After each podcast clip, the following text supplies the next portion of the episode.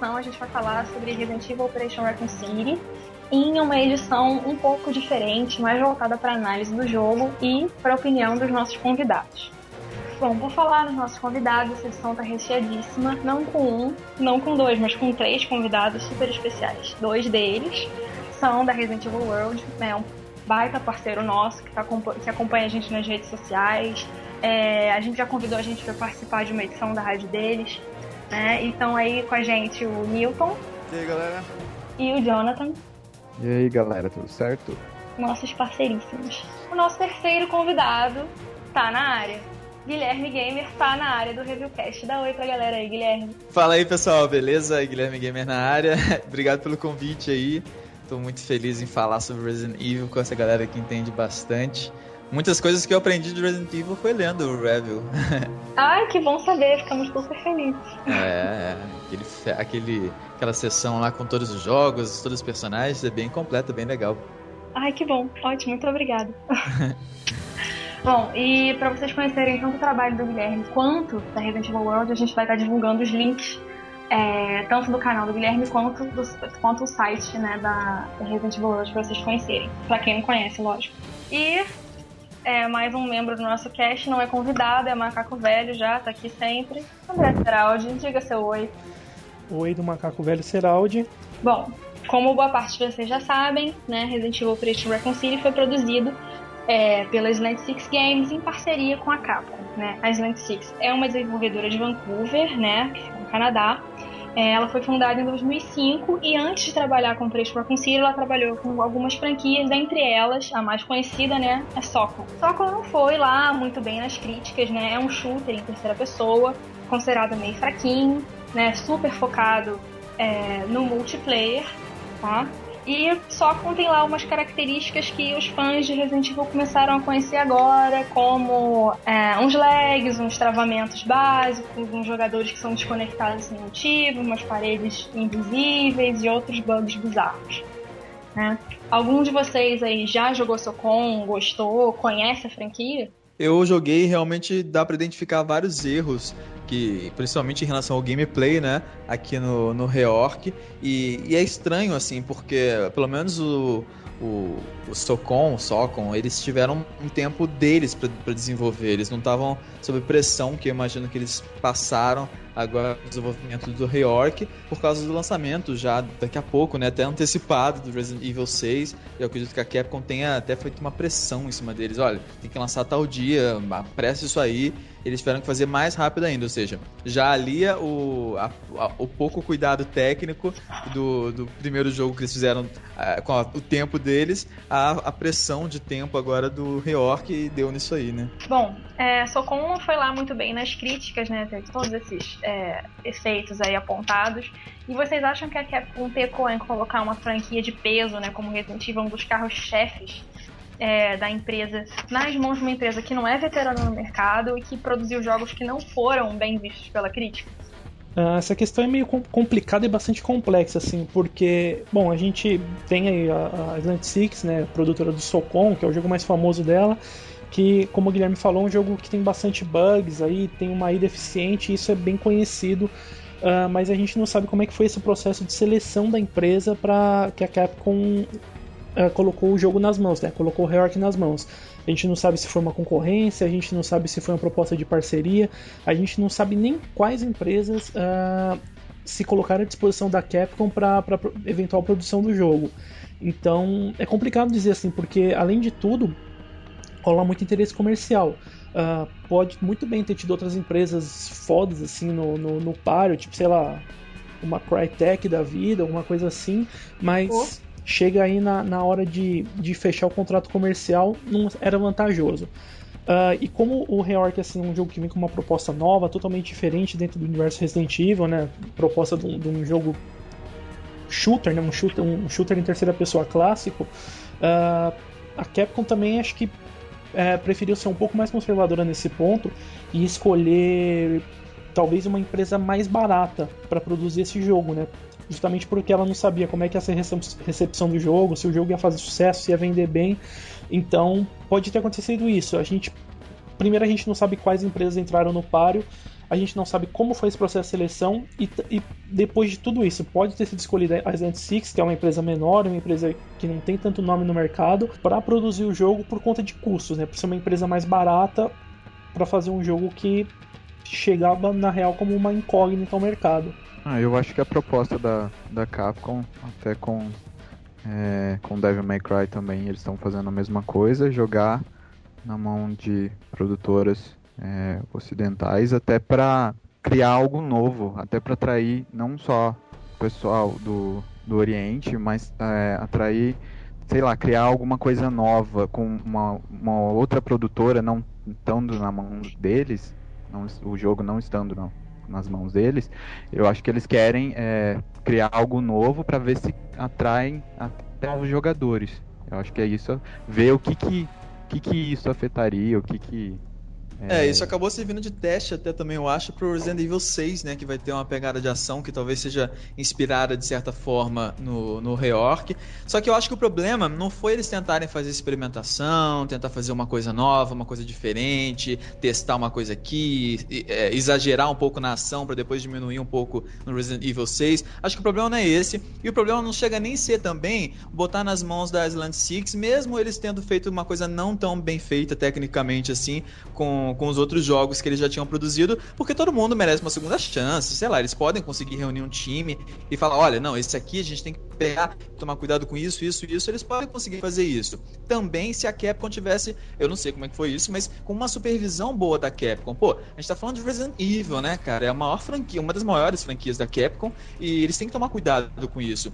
E eu não sei como, mas eles se, se, se, teve gente supervisionando isso, foi gente que, putz, não prestou muita atenção ou que deixou passar coisas que são muito importantes para um jogo bom, tanto em relação à história quanto em relação ao gameplay.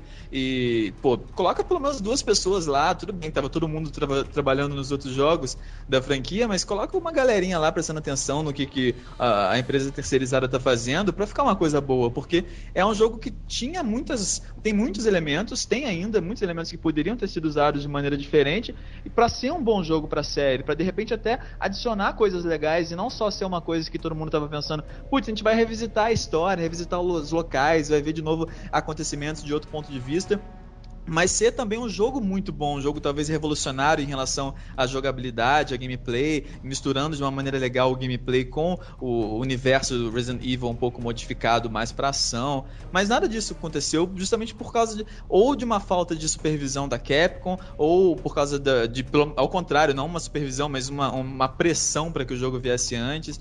Então, acho que mesmo que as pessoas estejam falando, putz, a Silent Six é a culpada, mas a própria Silent Six falou que eles fizeram basicamente o que a Capcom pediu, e a Capcom que é culpada porque o produto é dela. Se eles pegaram, e colocaram na mão de outra pessoa e não supervisionaram isso, ou supervisionaram e deixaram passar, a culpa é deles, a culpa é da Capcom de sair um jogo que, para quem não gostar, é, não gostou, mas acho que a maioria não gostou, né? Muita gente.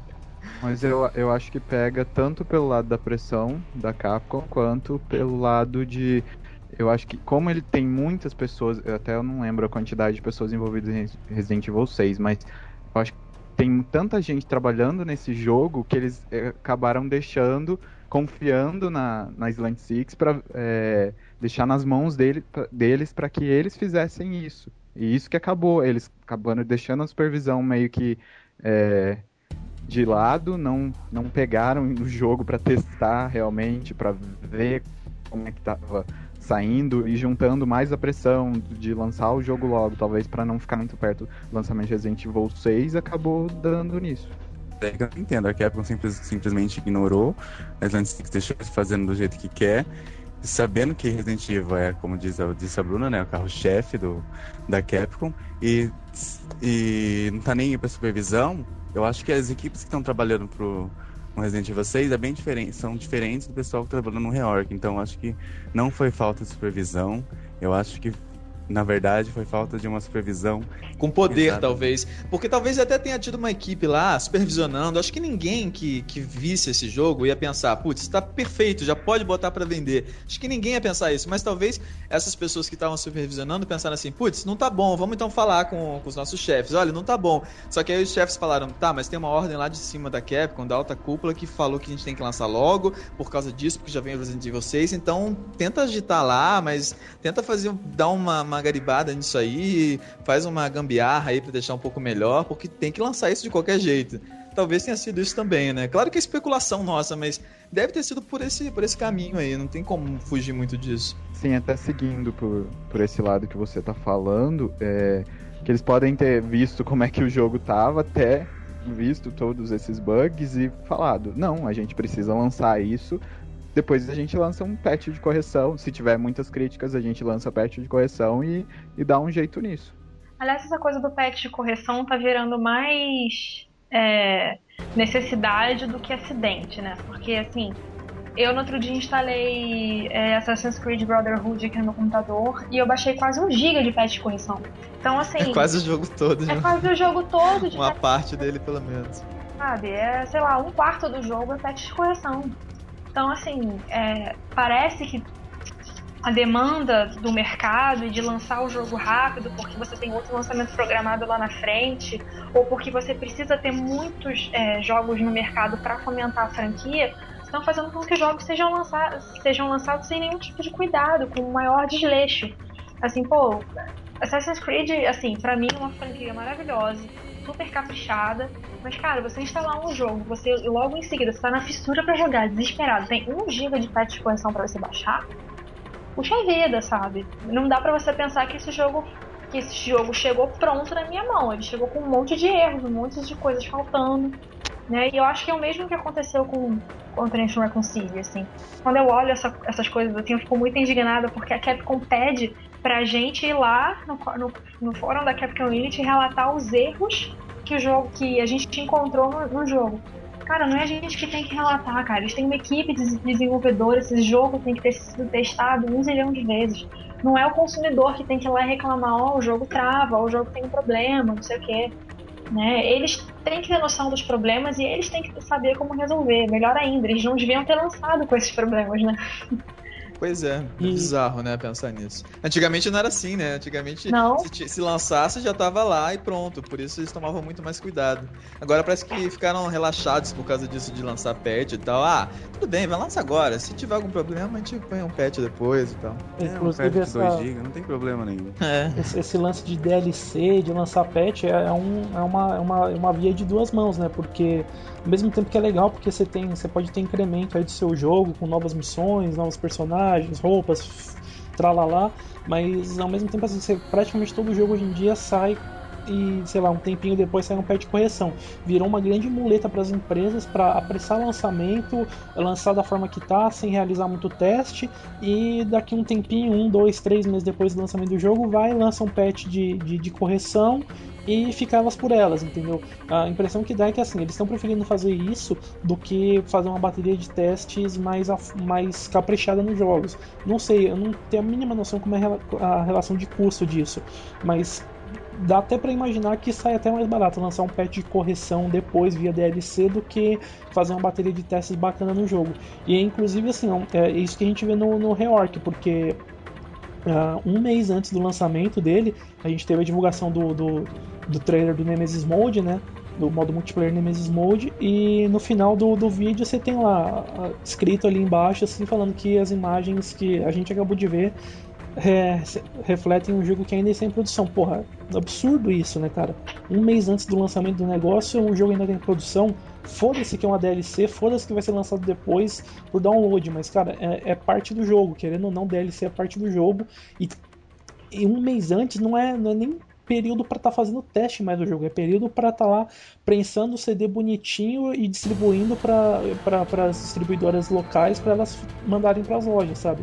Então com certeza assim, o Rework ele, ele foi apressado para ser lançado, tanto que quando começou a se falar de data de lançamento dele, sempre ele, era prometido para o final do, do inverno no hemisfério norte, que é o final do nosso verão aqui. E o jogo, coincidentemente ou não, né, provavelmente não, chegou no último dia da, da, da, estação, assim, chegou no dia 20 de março, que foi o último dia mesmo. Então, assim, isso, isso é essa soma de, de fatores aí que, que a gente citou aqui e tudo, uh, só tem um resultado: jogo feito às pressas e nas coxas. Bom, a proposta de Operation Raccoon City era mostrar uma nova perspectiva para o incidente de Raccoon City, colocando os jogadores na pele dos vilões, né? É, trabalhando ao lado da Umbrella. E além dessa perspectiva diferenciada, né, o objetivo era também trazer um jogo completamente diferente do que a série Resident Evil já tinha tido. Um shooter puro, um shooter cru em terceira pessoa. Né? É, Resident Evil já vinha flertando com esse gênero, e a gente já tinha algumas características de, de shooter, em, shooter em terceira pessoa sendo inseridos né, no, nos jogos, e aí em Operation Raccoon City a Capcom mergulhou de vez no estilo, né, e a gente tem um shooter com todas as características possíveis. Né. Uh, vocês acham que essa coisa de a Capcom chegar e fazer né, um Resident Evil em terceira pessoa, com um shooter em terceira pessoa, foi uma forma de experimentar o extremo, né? De, de, de repente, assim, a gente já estava inserindo, a Capcom já estava inserindo algumas características, mas agora eles queriam ver se essa mistura bizarra, né, de uma série que nasceu no survival horror, né, que se isso ia combinar com um gênero super voltado para ação, com um passo acelerado, um shooter em terceira pessoa. Eu acho que sim, e, e, eu acho que não tem problema nenhum deles fazerem isso, como eu até falei mais ou menos. É, não tem problema nenhum deles fazerem essa experimentação, porque poderia não ser muito bom, mas poderia ser muito bom, e, e a galera iria comprar ou não baseado nas análises e tudo mais, e, e, talvez fosse uma coisa que ia mudar os rumos da série como um todo. E não tinha problema nenhum também, porque era um, é um Resident Evil espremido entre outros grandes, né? Entre outros que seriam os principais, os com número. Esses que são são os icônicos para a série em si. Mas o problema foi a execução né, desse projeto. Como você falou aí na, na sua introdução disso, é, o que estava sendo proposto para o jogo, revisitar os locais, ver os, aconte os acontecimentos sobre outro ponto de vista, isso tudo seria, seriam elementos muito bons para o jogo ficar bom, mas eles foram mal executados por causa do gameplay e por causa da forma como o enredo foi tratado. É, na verdade, o, o, enredo foi relegado totalmente a segundo plano aí e o jogo mais parece um campo de teste da forma aí da, da inovação, do, da, do, da, da, inserção do, do TPS na série Resident Evil do que qualquer outra coisa. Até a intenção da, da Capcom com isso é trazer, eles já até deixaram claro, é trazer fãs de outras franquias, como Call of Duty, para é, até para agregar mais, é, digamos que, mais capital para a empresa, porque é um outro estilo que não é o, o principal da série, apesar de do, do 4 e do 5 ser é, focado mais na ação em relação aos outros, mas não é um, um shooter exatamente. E eu acho que com isso eles quiseram já, é, até para às vezes para preparar algum campo para para futuramente, quem sabe, não focar, mas fazer se Operation é, trouxe um resultado interessante para eles, se eles avaliarem que for, foi bom, eu acho que sim, eles podem futuramente fazer, seguir nesse estilo. Não focar, mas fazer jogos paralelos e seguir nesse estilo de shooter. Eu tenho um amigo que ele não é fã de Resident Evil, mas eu vi eu jogando, né, o, o Bird Raccoon City, mas ele gostou do que ele estava vendo, né? Ele jogou um pouco o modo multiplayer e foi o que agradou bastante ele e isso fez ele comprar o jogo. É, inclusive, assim, tem uma, tem uma entrevista de uns dos produtores aí, dos, dos, dos tops, produtores tops de, do, do Resident Evil, não, não lembro quem é, não sei se é o Kawata, enfim, uh, que fala que, uh, se não me engano, é mais ou menos assim, tipo, a, a, franquia Resident Evil nunca vai ser a maior se se manter somente no survival. Aliás, o survival horror não comporta uh, um crescimento muito grande da franquia, por isso que é, que é necessário expandir a, a franquia para outros horizontes, né? Essa entrevista, se não me engano, foi dada falando aí do, do Operation Raccoon City, do futuro, né, do, do, Resident Evil 6, e ele, ele disse exatamente com, com essas palavras, assim, não, não exatamente com essas palavras, mas assim, nesse sentido, que Survival Horror uh, é um nicho que não comporta elevar Resident Evil como uma das maiores franquias do, do mundo dos videogames. E por isso, assim, que tem, tem sido trazido elementos de, de, de, de shooter, assim, pro Resident Evil, porque, obviamente, a, maior franquia de videogame hoje que tem, infelizmente, eu não sei se vocês gostam, mas eu não gosto, é Call of Duty. que vende aí cada, cada lançamento que muda que tem, sei lá, três fases a mais no, no multiplayer, o negócio vem Verdade. de cópias. Bate recorde de vendas. Cara, é absurdo, assim, tipo, o jogo vende 4 milhões de cópias nas seis primeiras horas de venda, aí você vai ver a porra do jogo é igualzinho ao anterior, só tem três mapas novos. Então, E Não é todo mundo igualzinho, sempre não. reclama, né? A Bruna gosta, Heraldo, Eu você vai apanhar. Eu não reclamo, eu adoro Call of Duty, adoro a história de Call of Duty. Se vocês jogarem Call of Duty Black Ops, vocês vão mudar completamente o conceito de vocês. A história é excelente. É, eu acho o jogo até legal. O que eu não gosto do, do, do COD é ele tá meio que fazendo a indústria tentar se voltar pra ele. Se ele vendesse muito, mas se outros jogos de outros estilos também vendessem muito, a gente não teria um esforço tão grande de várias empresas tentando fazer jogos no estilo Call of Duty pra agradar os fãs de Call of Duty, pra tentar pegar um pouquinho disso. Esse que é o problema, esse monopólio. Tudo bem que isso não é culpa de quem da Activision, né? Eles fazem, tá ótimo pra eles venderem, né? Agora o problema pra gente que gosta de uma variedade, gosta de outros estilos também, ou mesmo pra quem não gosta de COD, é que tudo tende a ficar mais indo pra essa vertente do COD. Enquanto eles lançam um jogo tentando se esforçar pra fazer uma coisa um pouco diferente, mais ambiciosa, não vende muito e o COD é, mudando a história e mudando um pouquinho aqui outro ali de gameplay, mas mantendo a o mesmo motor gráfico, sem ter que fazer um esforço pra isso, consegue vender ser o recorde todo ano, ser o recorde de, de vendas de, de todos os tempos da indústria do entretenimento. Normal que qualquer produtora tente pensar, putz, então vamos pegar um pouquinho das ideias de COD e colocar no nosso jogo? Vamos. E acaba saindo, às vezes, uma coisa não tão bem feita assim, né? Como o jogo que a gente tá falando agora. É, até porque todo, não, não, é, não existe bom samaritano, não existe ninguém que trabalha por caridade mundo. Todo mundo quer fazer seu jogo e ganhar dinheiro. É o mercado, o mundo é assim, todo mundo, todos nós aqui que estamos gravando isso aqui, a gente quer ganhar dinheiro com o que a gente trabalha. E como com, com, com uma empresa que produz jogos de videogame não ia ser diferente. Então é óbvio que todo mundo vai querer copiar uma outra coisinha do, do Call of Duty, porque é absurdo que esse jogo vende mudando tão pouco de uma versão para outra. Vocês acham que, assim, se o Operation Raccoon City tivesse sido bem feito, não tivessem todos esses bugs e tal, você acha que eles seriam atraentes para um público como o público de Call of Duty? Eu acho que sim, porque ele tem modos multiplayer que são é, o básico, mas que são legais, tirando a jogabilidade, né, que acaba estragando um pouco, pelo menos pra mim. É, eles são legais e, em geral, o, o- eu não, as partes que eu mais gostei, na verdade, foram os momentos em que apareciam zumbis e que eu atirava neles, e os momentos em que eu passava por algum local clássico, assim, mas que era tão rapidinho, porque logo depois a gente entrava em outro cenário mais genérico, né? Mas os momentos de tiro, de troca de tiro contra outros soldados e tal, com certeza tem um estilão, tem um, um pouco da essência assim desses jogos de tiro. Claro que não o COD, porque o COD é a primeira pessoa, né? Mas tem um pouco desse estilo para quem gosta de jogo de tiro, mas que como a jogabilidade foi mal feita, foi digamos até porca, acho que nenhuma pessoa que goste de, de, de, de TPS ou de FPS vai gostar, porque vai pen- pensar, putz, que jogabilidade é essa? Então nem isso. Eles não agradam nem pela história, pra quem é fã do Resident Evil, e nem pela jogabilidade pra quem não é fã e poderia passar a ser, gostar um pouquinho, pesquisar depois da história, depois de gostar do jogo, nem isso.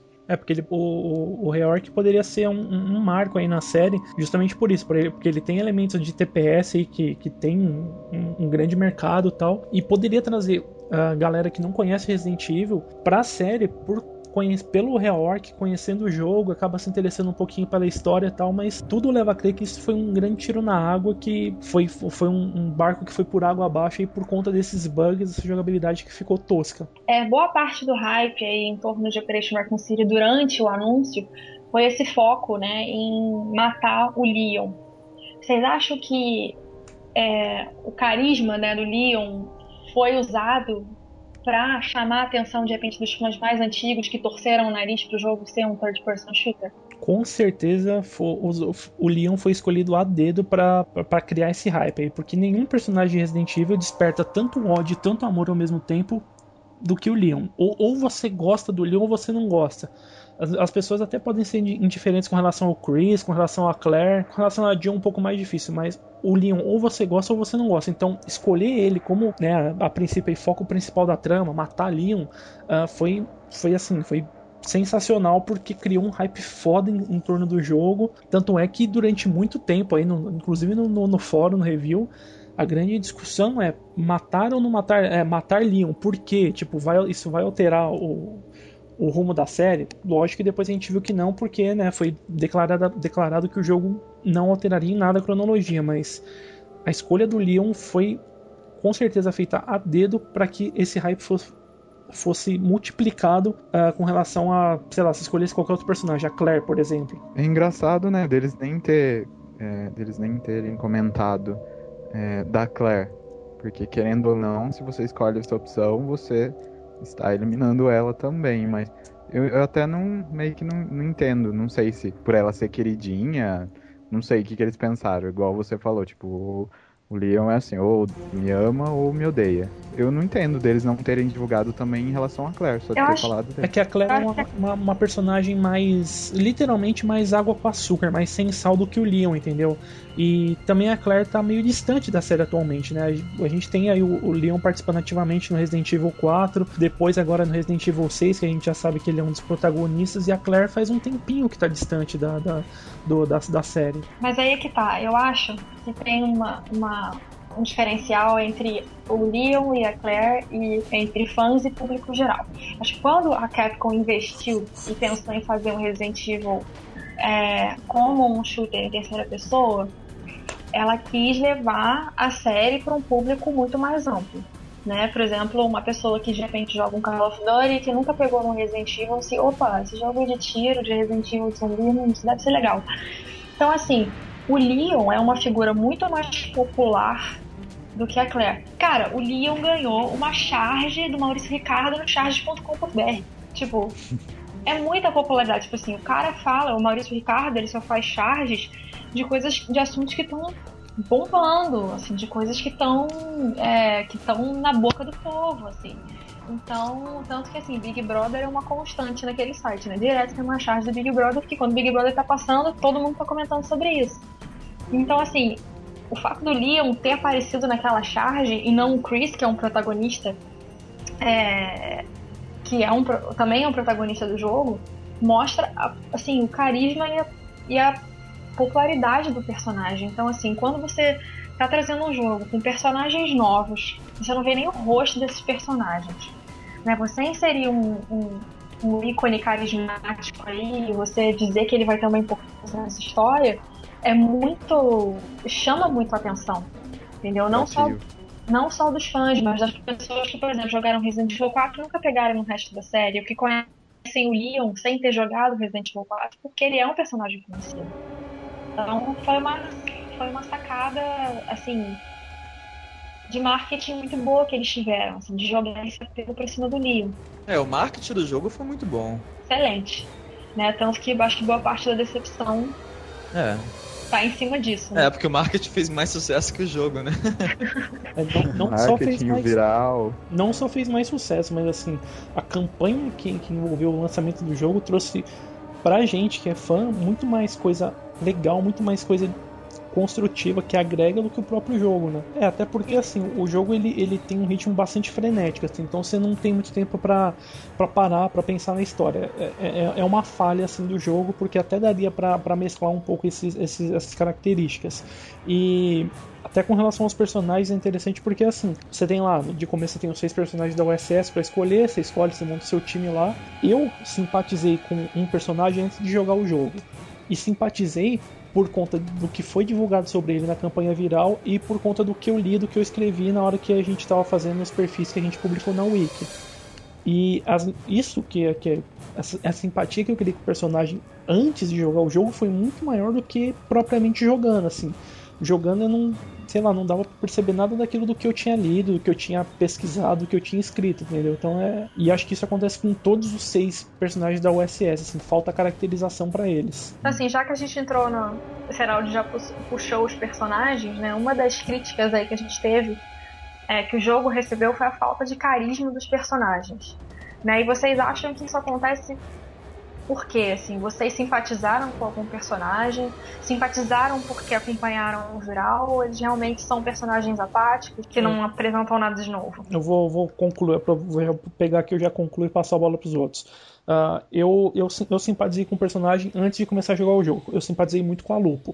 Uh, e tudo aquilo que eu tinha lido, que eu tinha escrito sobre ela, antes de jogar o jogo, na hora que eu peguei o jogo para jogar, que eu escolhi ela, eu não via aquilo. Eu não via a, a aquela liderança que falavam que ela tinha, não via isso traduzido em alguma coisa durante o gameplay. Não, a interação entre os, os, soldados da USS entre si é um negócio muito tosco, assim, é, é robótico. Não, praticamente inexiste, assim. E é frustrante isso, você, você vai lá, você escolhe seu personagem, você espera que ele, que ele te traga alguma diferença com relação aos outros. Eles não têm diferença nenhuma com relação ao outro. A única diferença é que cada um tem a sua habilidade específica e tem uma skin diferente. De resto, não tem diferença ah, na forma com que, sei lá, ele conduz a equipe, na forma com que ele interage com os inimigos, na forma com que ele interage com a missão, ou que ele interage com os companheiros de time. É, é tosco, assim faz uma falta tremenda, assim. Deixa o jogo muito raso, isso, muito, muito mesmo. Isso depois até foi foi explorado de uma forma bem melhor nos uh, soldados da Spec Ops tem esse lado mais desenvolvido. Eles você vê que eles têm um trato diferente, eles têm tem um lá que é mais metido engraçadinho, eles têm uma caracterização até de voz um pouco melhor, uh, e a forma com que eles interagem com a missão, com que eles interagem com, com os personagens que você cruza pelo caminho, traz para eles uma profundidade maior, uma coisa mais humana do que os robozinhos da Spec Ops. Da Spec Ops não, da USS. Então, é uma coisa bem subjetiva isso do carisma, né? Assim, você tem que bater o olho e gostar. Mas realmente essa coisa do. Da, de, primeiro, tem realmente essa diferença dos Spec Ops, desde a tela de, de escolha do personagem, você já vê que até visualmente eles já são mais diferenciados uns dos outros. É, o cabelo, as cores das roupas, é tudo mais diferente. Durante o jogo também as dublagens têm uma, uma pegada um pouco diferente. Mas mesmo assim, é, o jogo, a forma como o enredo se desenrola, não dá muita margem para a gente poder conhecer um pouquinho mais e se identificar um pouquinho mais com eles. Porque eles estão ali meio que jogados no, no, num jogo que não é sobre eles. O jogo é sobre matar ou matar o Leon no final, é sobre encontrar com os personagens clássicos, é, como, é sobre revisitar os locais clássicos, e eles estão ali só porque tem que jogar com alguém. E não vai ser com os heróis, então a gente vai ter que jogar ou com os vilões e com o pessoal do Spec Ops e pronto.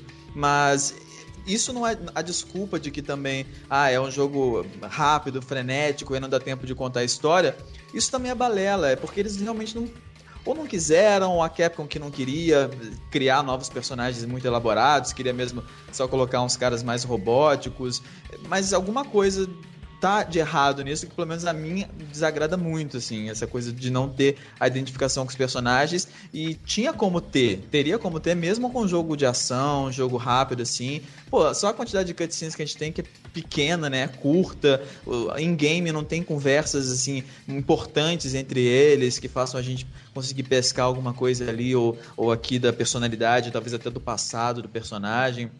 Isso foi muito mal, mal explorado, essa parte do enredo principalmente em relação aos personagens. Ainda falando dos personagens, mas tirando o foco um pouco dessa coisa deles serem mal abordados, de serem uns vilões meio clichês, etc. Teve algum que vocês consideraram como preferido, não só uh, por uma empatia que talvez tenha rolado, mas por gostar de jogar com esse personagem, dele combinar com seu jeito de, de jogar, Christian Raccoon City? Ó, eu, eu, eu, eu, gostei de a Lupo, que é minha personagem desde o começo. Ela tem umas habilidades interessantes aí, principalmente para quem é meio porra louca e gosta de sair atirando. E, a For Eyes, que é, que é bacana, né? Porque ela te oferece uma, uma, uma ferramenta, uma habilidade. ela, te, ela tem uma habilidade que é a habilidade de controlar as as bows durante um determinado período de tempo. É, é divertido isso. Uma, uma das coisas que traz uma diversão pro jogo, tá? Grande coisa. eu, não, eu não joguei ainda, mas pelo que eu vi de, de gameplays do pessoal que tá jogando, a maioria tá pegando a For Eyes até pra causa dessa apelação dela, de poder controlar as bows, pra poder até passar certos cenários, conseguir passar por certos lugares. Certos cenários malditos. Com, com facilidade, daí eles preferem pegar ela para jogar. Meus amigos, todo mundo gosta de jogar com Vector para ficar invisível, não tem jeito. Ah. Eu ainda nem, nem pude testar ele, porque meus amigos toda hora pegam ele. Mas você, Guilherme, qual que você gosta de jogar? Eu gosto de jogar com a Berta, porque eu gosto da coisa dela não precisar ficar refém dos, dos sprays de anti, antivírus, né? Eu, eu gosto de poder me curar facilmente em relação a isso. E gosto também de ajudar um pouco meus companheiros. Eu gosto dela, acho ela bonitinha, estilosa. Meu personagem preferido, né, que eu sempre tô jogando agora. No começo era o Vector, vou aqui admitir que no começo eu jogava bastante com ele. Mas depois que eu vi que só correr invisível, pronto, acabou. Aí eu comecei a jogar com a Lupo. e atualmente ela é minha preferida. Gosto muito da habilidade dela, do Super Soldier, né? Torna ela mais potente, então contra os chefes eu acho bem interessante, bem útil. O personagem que eu mais gostei é o mais bizarro de todos, que é o Spectre. Mas eu acho assim que uma boa personagem para você começar, acho que dois personagens bons para você começar são a Berta, por conta dos sprays, né? E de você ter essa segurança dos sprays, e a Lupo. Eu acho que como ela é líder, eu já andei uma, dando uma reparada nisso, por ela ser a líder, a, a equipe tende a seguir ela, né? Onde você vai, ela o resto da equipe vai atrás, ou eu tô enganado? Não, na verdade. não só... conte muito com essa inteligência artificial. Não, não conte com isso, Bruno. Não, e também assim, qualquer personagem que você tá controlando, você é o líder, entendeu? Tipo, se você tá controlando o Beltway, você é o líder do esquadrão. Tipo, onde você vai, você vai os três, os três burro manco atrás de você. Essa coisa das habilidades dos personagens, isso funciona? Isso é mais uma das coisas que não rolou muito bem no jogo? Vocês curtiram essas coisas das habilidades? Como é que, como é, que é isso? Particularmente, eu, eu não joguei muito com todos, assim. Eu joguei um pouquinho para testar um, cada um, comprei as habilidades principais de cada um e tudo mais. Apesar de que custa caro, assim, é até difícil evoluir bastante todos os personagens. Tem que jogar muito. Mas eu, eu achei as habilidades um pouco também forçadas ali. Tipo, se, às vezes eu esquecia das habilidades. Eu só, por exemplo, da Bertha eu só usava mesmo quando eu era é, infectado. Mas tirando isso, é muito se atirar e pegar cover e tudo mais. É meio que padronizado de todo mundo. Não tem.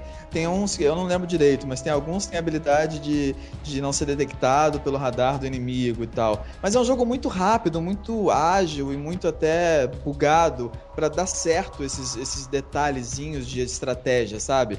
Tipo, tem alguns jogos, pelo menos do meu ponto de vista, né? tem alguns jogos que você tem essa coisa de diferenças de classes e que você ter um time bem montado em relação a essas classes faz toda a diferença. Nesse eu sinto que não, não tem muito isso, é meio que cada um por si atirando e usando a habilidade que tem ali sozinho, é, que às vezes pode até ajudar um pouco o time, mas que em geral é meio que só você ali e você atirar e pegar cover e, e se curar e e pronto, assim, eu não notei muito que essas habilidades diferentes fizeram o jogo ter um escopo totalmente novo. Eu, eu não percebi isso. Você tem, você tem uma gama de habilidades, cada personagem tem cinco habilidades, né? Duas passivas que não precisam ser ativadas, que depois que você compra elas estão junto com o personagem o tempo todo e tem três ativas que você escolhe uma delas para usar durante a missão. E, e, foi falado durante, durante a, produção do jogo que montar um time um time equilibrado seria vital para terminar a missão de uma forma não muito difícil tal.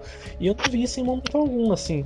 Tá, tirando uma outra missão que, tipo, tem personagens que se adequam melhor a cada uma das missões. Até tem, mas assim, não é, não é que você precisa montar um time direitinho para conseguir terminar aquela missão, não. Você precisa escolher seu personagem, escolher a habilidade dele e, e ir testando, sabe? Tem, tem missão lá que, tipo, ah, legal, é mais legal, mais fácil passar com a For Eyes porque você controla os Hunters e eles não te dão tanto problema. Tem outra missão que é melhor você passar com o Vector porque você fica invisível e passa por determinado local sem, sem levar bala. As habilidades se resumem a isso, assim. Não tem uma, uma estratégia assim para você montar sua equipe. Ah, eu vou precisar desse porque ele faz isso, desse porque ele faz isso, desse porque ele faz isso. Não, não tem isso, entendeu? É, porque no final, por exemplo, se não for você, no caso, o único que realmente você vai precisar colocar na sua equipe eu acho que é bem importante, é aberta. Fora isso, eu não vejo uma estratégia de criação de equipe, não. É, é, é exatamente. Você tem aberta que, que te dá um real auxílio, assim, às vezes, né? Que às vezes, quando, você tá, quando, você, quando, você tá, morrendo, ela vai lá e, usa, e te cura. Fora isso, tipo, vai, citando aqui, quando, quando não tá na sua equipe. A, a, a, Lupo sai dando tiro em tudo que é coisa que se mexe com, com o, o, a munição de fogo o Vector que fica invisível de 5 em 5 segundos. É, toda hora, né? É, e tipo quando Ele não acaba quase. Cara, quando você vai ver o Vector tá lá do outro lado da fase invisível. E. Gente, é pra mostrar a função dele, ué. e assim, tira. Não, mas Bruno, não se preocupe que o Spectre funciona bem, tá? Se você jogar com ele. mas, e o pior é que tinha gente que achava que a Sheva era muito burra, né? Oh. Agora tá vendo que como superar muito isso. Sheva, estamos com saudade de você. É. É verdade, a Sheva, a galera reclamava que a AI dela era sofrível, que ela não ajudava em nada. Cara, se todos se juntarem inteligência de todos os três companheiros não dá meia cheva. Já que vocês puxaram, já que vocês puxaram a inteligência artificial, falem sobre a inteligência artificial. O que, que deu raiva em vocês na inteligência artificial? Ela funciona de vez em quando? Como que funciona isso? É muito ruim como as críticas estão dizendo mesmo? Eu acho que ela só funciona mesmo em fazer eles correrem para perto de você, às vezes, e tudo mais. Só que geralmente, assim, eu acho que cada um deve ter as suas experiências particulares mais terríveis com a inteligência artificial. Só que a minha, assim, que eu tenho sempre, acho que é a mais clássica de todo mundo, é, é o bot andando para cima de, de, de, de, mina, de laser. Tipo, você para, mira no laser, aí passa o bot andando na frente da sua mira e pá, explode. É muito feio isso, é muito feio. Aí cai, aí fica lá caindo. É muito feio. Né? E, e, e, correndo, não tá lá, você tá enfrentando o esquadrão da USS lá, bala comendo para tudo que é lado. Aí do nada, o seu companheiro que tá bonitinho, protegido lá de você, sai e fica no meio do campo de tiro, de pé, achando que vai fazer alguma coisa, né? Tomando tiro e morre em 3 segundos. atrapalha você. É, atrapalha você, porque você vai atirar no inimigo, ele passa na sua frente e toma o tiro no lugar do inimigo. Cara, tem tanto, tem tanto problema de, de inteligência artificial que dá pra fazer um, um review cast só disso, gente. Não. E inteligência artificial, artificial nos inimigos, assim, porque geralmente é, os inimigos que são assim mais tipo monstros, zumbi, hunter, né, tyrant, eles costumam ter um padrão. Mas assim, o pessoal, assim, os spec ops, eles têm padrão, eles são tão, os inimigos são tão burros quanto os membros da Wolfpack, como que é a inteligência artificial dos outros elementos do jogo, dos oponentes. Olha, eles são burros, mas talvez, talvez por eles não, não, não estarem te prejudicando ali, talvez pela burrice deles não te prejudicar, a gente não percebe tanto, mas você vê direto, tipo, ah, um, um cara, um, um, soldado da Spec Ops te vê, começa a atirar em você, mas atrás dele tem um Hunter sentando a unha nele, e ele não tá nem aí pro Hunter, entendeu?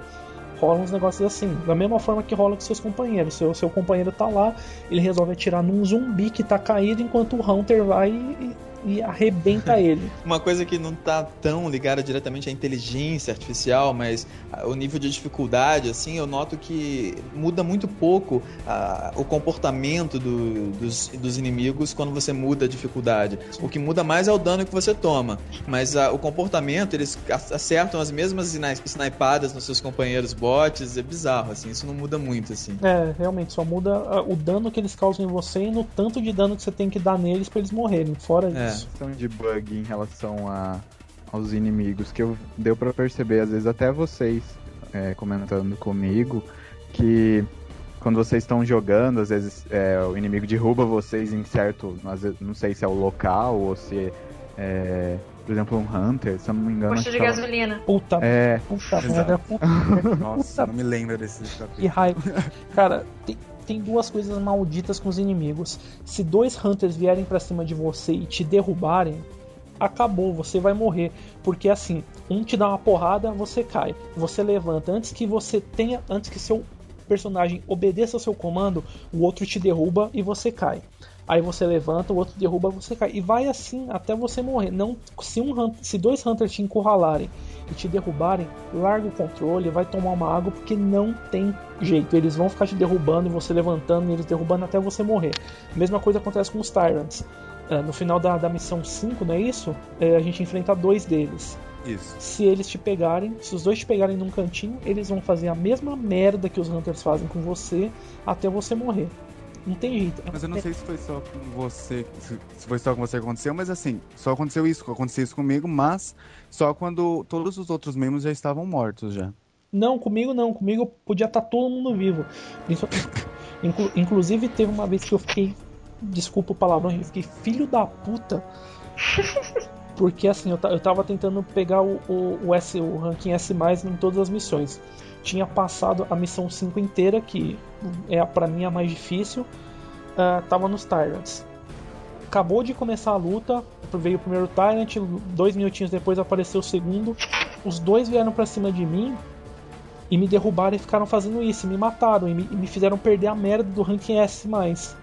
Enquanto meus companheiros estavam lá todos bonitões, protegidos atrás do ônibus. E um, um desgraçado não pôde dar um tiro no Tyrant para chamar a atenção e me ajudar. Eu morri nessa merda e não tentei mais pegar ranking S+. Pronto, fim da história.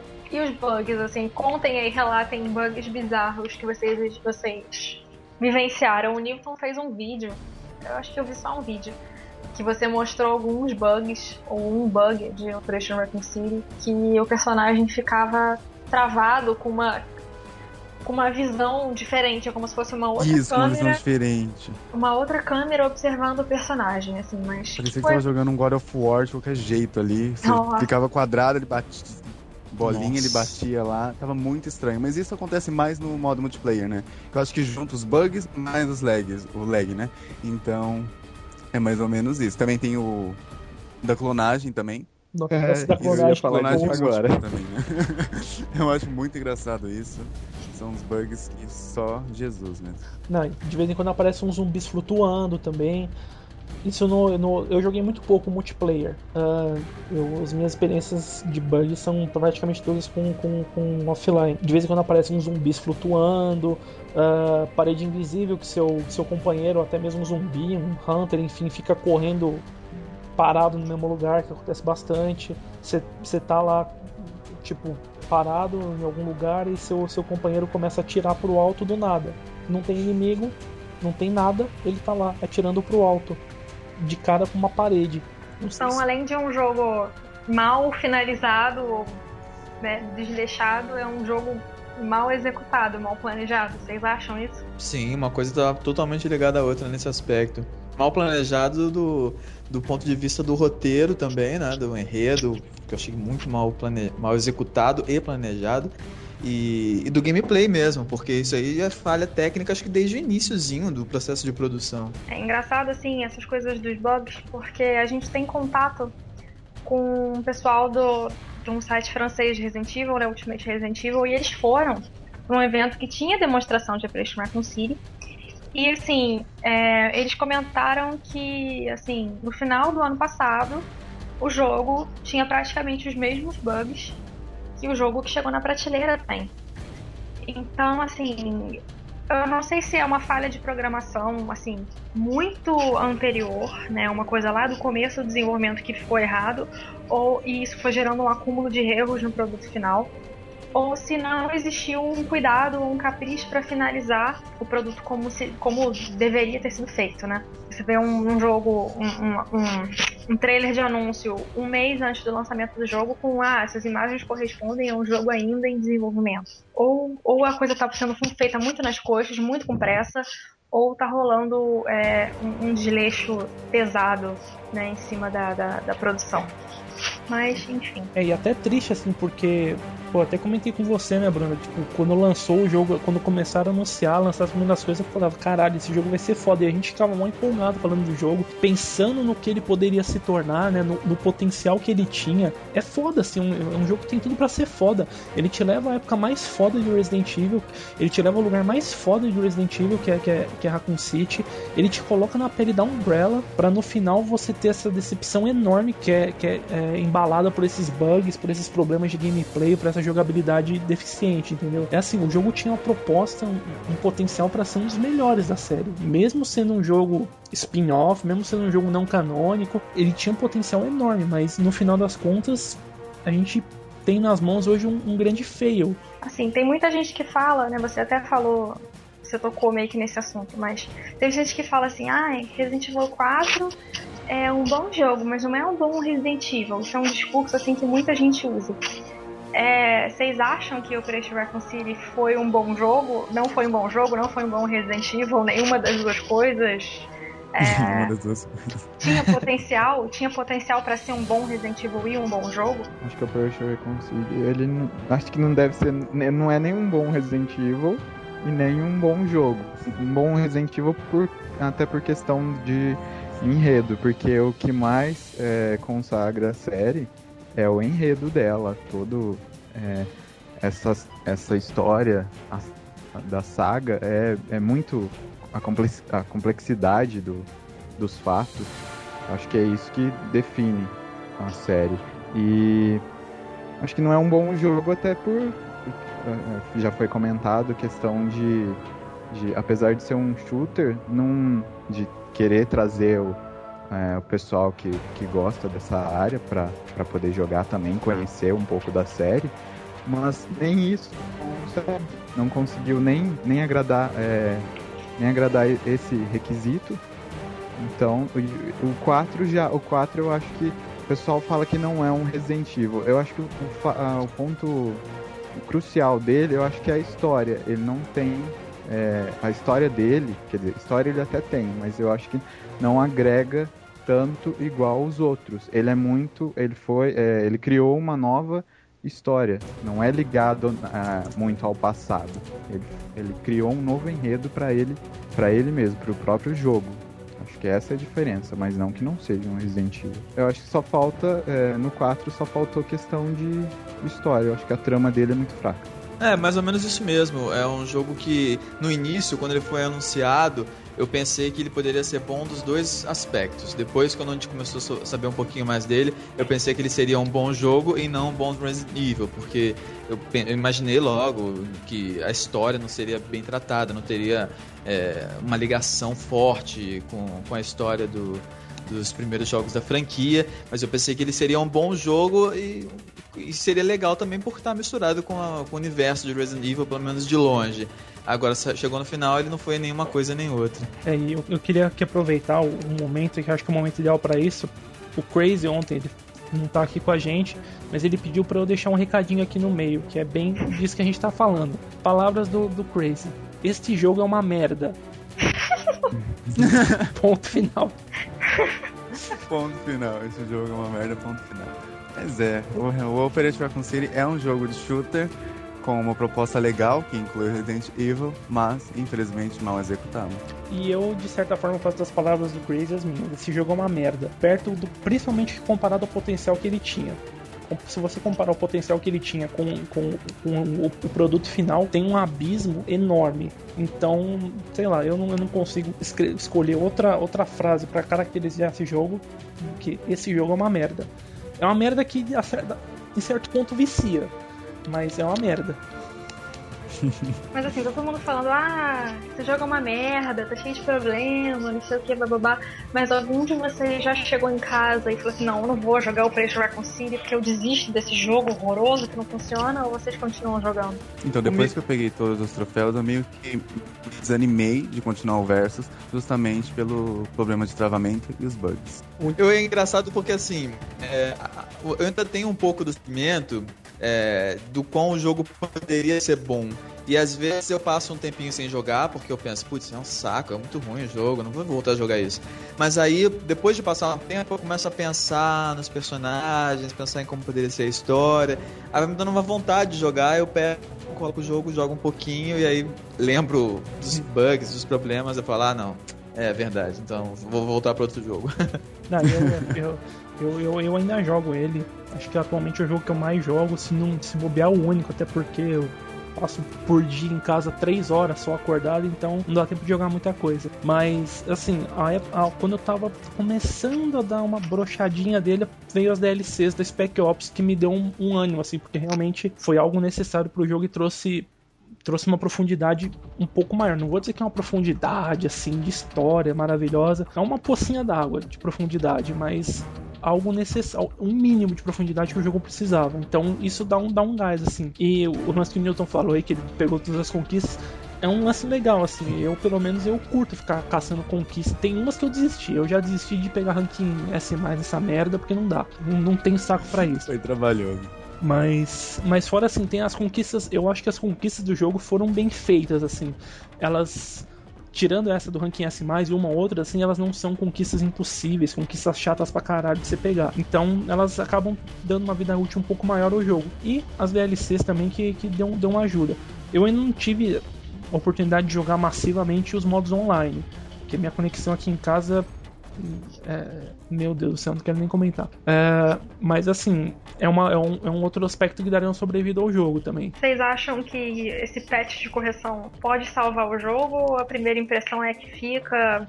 Operation Raccoon City já tá estragado pro público? Algum patch de correção já conseguiu corrigir muita coisa, por exemplo, né, 90% de bugs é, foi corrigido. Alguém sabe de algum jogo? Que eu, pelo menos. Eu não... não, eu acho que isso não rola, não. Até porque. Puta, é muita coisa, assim, que, por exemplo, um jogo que foi criado um hype gigantesco em volta, que muita gente comprou, existe gente até que puta, idolatra esse jogo, mas todo mundo fala que tem bug, talvez tenha até mais bug que o Operation Raccoon City, é o Skyrim. E eu não sei, parece que foi mais de um patch de correção que já foi lançado para ele, eu não sei, desculpa se eu tô falando besteira, me perdoem, eu não conheço o jogo direito. Mas parece que até hoje ele ainda tem uma série de bugs que não tem correção, parece. Então acho que o Operation Raccoon City vai, vai nascer nessa mesma toada. Vai, vão corrigir um ou outro bug e tal, mas uma coisa que eu não vejo como corrigir é a inteligência artificial, assim. Porque é uma, é uma coisa muito complexa de programação tal, então eu não vejo como corrigir isso. Bugs de zumbi flutuando, de, de companheiro correndo contra a parede e atirando pro céu sem, sem ter nada, talvez possa melhorar, mas fazer o jogo ser bom, acho que não, até porque ele já ficou estigmatizado como um jogo ruim. Ah, vocês acharam que existia uma preocupação em manter ah, o que a gente tinha é, em Resident Evil 2 e 3, ou a história foi mostrada meio que nas coxas? Tem algumas coisas novas que são adicionadas ou é tudo muito raso, tudo muito batido? Como que funciona essa coisa meio nostálgica de Operation City, assim, de você visitar lugar, lugares clássicos, rever momentos clássicos? É, isso foi mostrado de um jeito legal ou isso passa batido? Acho que isso foi mostrado sim, mas foi mostrado, como você falou, bem raso, bem superficialmente. Esse foi um dos grandes, é, uma das grandes decepções em relação ao jogo. Os momentos em que você tem alguma, alguma pitada de nostalgia e tal, logo acaba, assim, é muito rápido mesmo. Pelo menos com todas as pessoas que eu conversei e comigo mesmo foi assim. Muito. A sensação que dá é que foi desperdiçado. Eles criaram algumas coisas assim, mas a gente passa rapidinho e acabou. É só questão de cenário, né? É, acho que é só questão de cenário, porque história mesmo não, não tem, é, não é, agrega. Não, é interessante, não assim, tem, tem como, como eu já falei, eu volto a falar, o jogo tinha um puta de um potencial, assim.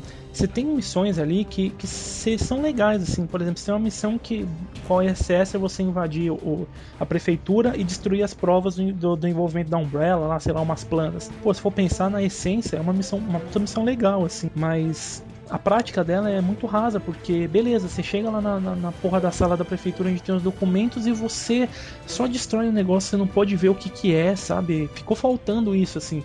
Não, não só com relação a isso, mas outras coisas também.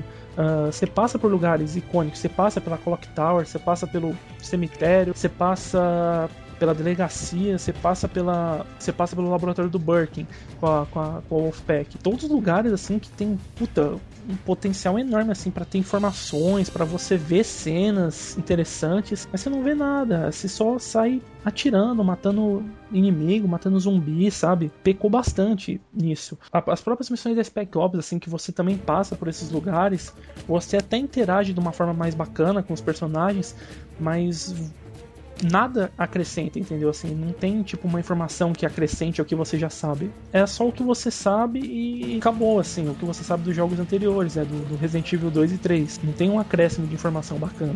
Bom, essa coisa do Resident Evil 2 e 3 passou batida.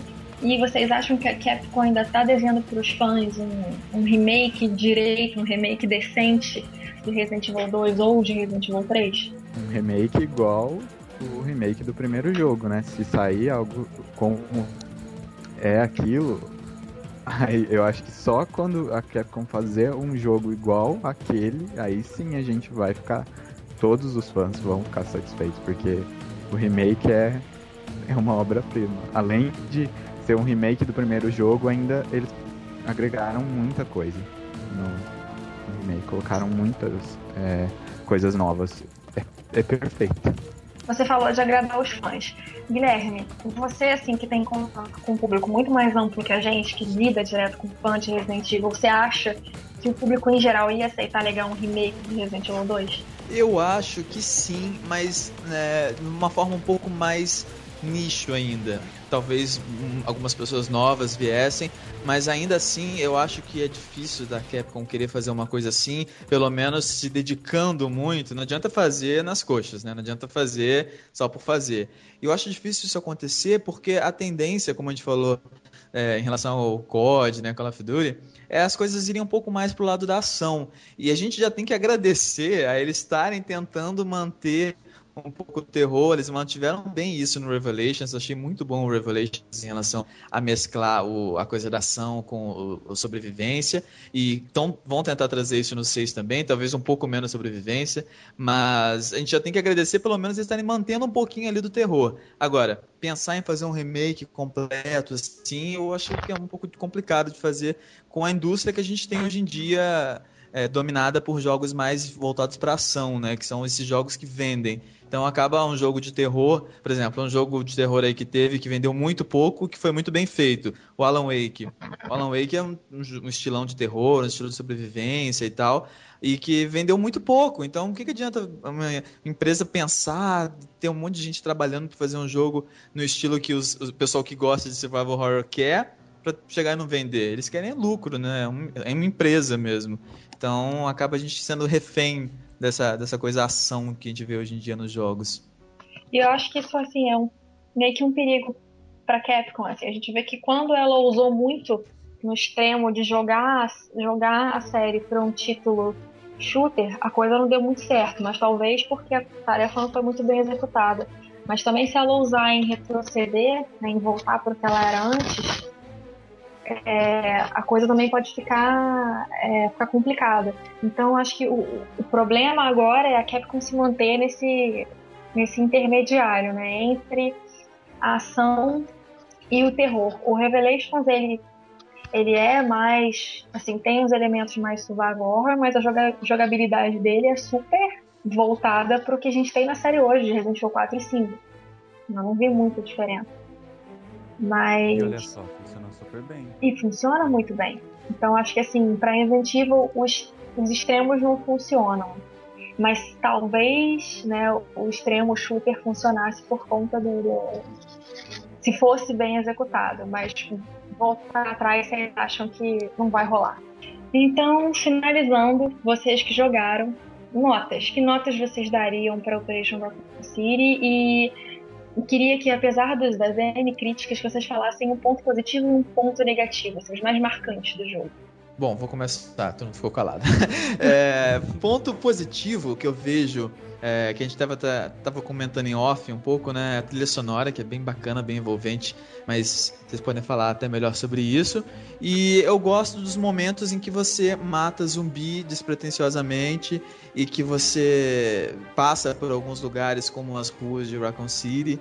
Apesar de serem curtos, são momentos muito bons. O que é ruim é que eles acabam rápido, mas ainda assim são momentos muito bons e muito legais.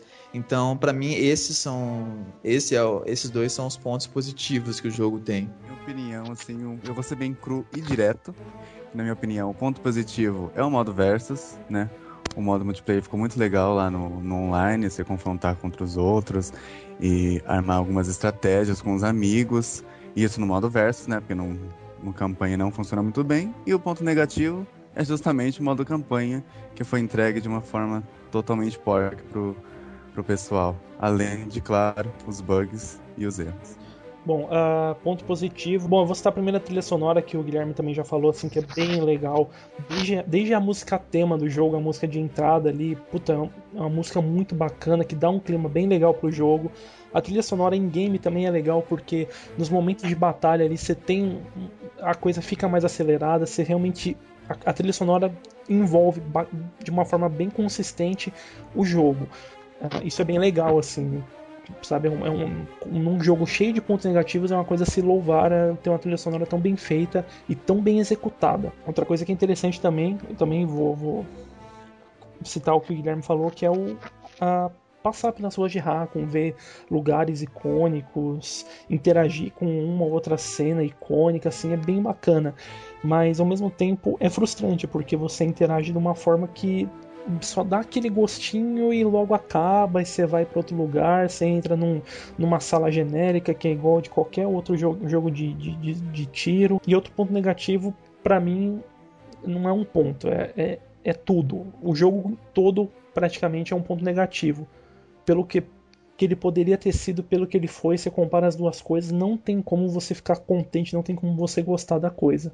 John, como você não jogou, quais são as suas expectativas? Se é que você ainda tem alguma depois dessa enxurrada de críticas? Destruindo sonhos a gente aqui.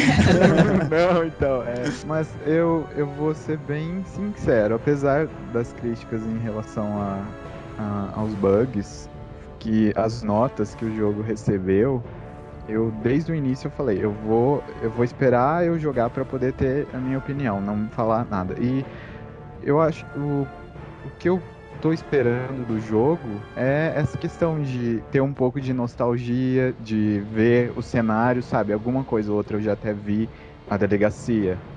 O cenário eu achei muito fera, você voltar lá, é, relembrar é, quando a gente jogava. Eu acho isso muito nostálgico, isso é muito legal questão também, é, até por não ser um jogo, um, uh, o shooter não ter, não, não, ter sido colocado na série, é o primeiro jogo de Resident Evil desse, nesse estilo, eu acho que é, é uma novidade interessante que eu quero experimentar, ver se, se, se deu certo ou não. Ah, e questão de personagens, eu acho que colocar não só o na campanha principal você jogar com a equipe da Umbrella, mas que é uma proposta diferente de tudo que já teve na série, mas questão também de trazer personagens antigos, os heróis, né?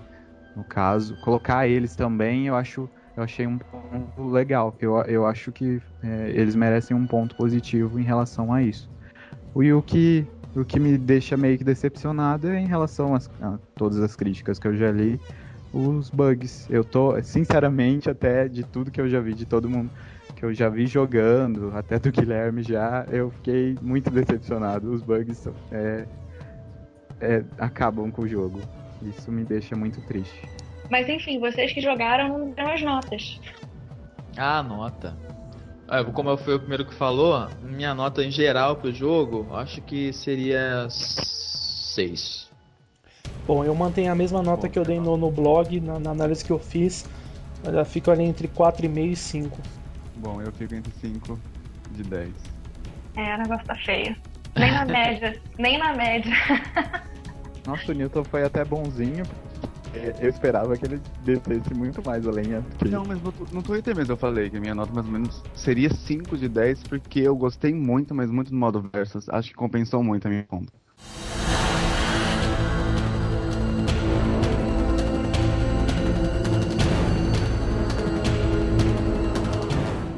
Bom, galera, finalizamos mais uma edição do Reviewcast. Essa super especial, feita de uma forma diferente, com convidados super especiais. Muito obrigada, Newton e John, por terem participado. É, quero voltar a participar da rádio. Assim que eu tiver um sábado livre, me chamem, por favor. Tá? Muito obrigada por terem participado. Guilherme, um super obrigada pela sua participação. Foi muito legal ter você com a gente. É muito, saber, é muito legal também saber que você é fã da série, tá? E quando a gente ainda vai te convidar mais algumas vezes. Obrigado pelo convite. Aprendi mais hoje. e eu também quero agradecer o convite. Eu sou fã do review faz muito tempo. É, tenho contato, a gente é igual a Bruna falou no começo, a gente é super parceiros e sempre tá conversando junto. E isso é. Eu aprendi muita coisa com vocês, eu, eu agradeço de verdade. O Reviewcast é. Eu escuto todos e participar deles é, é uma honra. Eu de também verdade. vou agradecer aqui, estou muito feliz de ter sido chamado. Na verdade, estou aqui é, um pouco nervoso o programa inteiro, mas é o meu jeito. eu estou realmente muito feliz de ter sido chamado, né? Eu e o João, o Guilherme, estar tá aqui conversando com vocês. Achei muito legal e muito obrigado novamente. A gente que agradece a vocês. É, só dar uma palavrinha, bom, agradecer os três, né? O, o Newton, o John, o Guilherme. Uh, foi muito legal ter a participação deles. É, é, sempre legal, né, ter participação de gente de fora, até porque assim a gente dá uma diversificada na, na discussão, né, Yuna? Não fica... Com certeza. E bom, como a, como a Yuna falou aí, a gente de repente a gente convida vocês aí para alguma outra edição, o Guilherme, o John, o Newton. De repente não, com certeza. É, com certeza.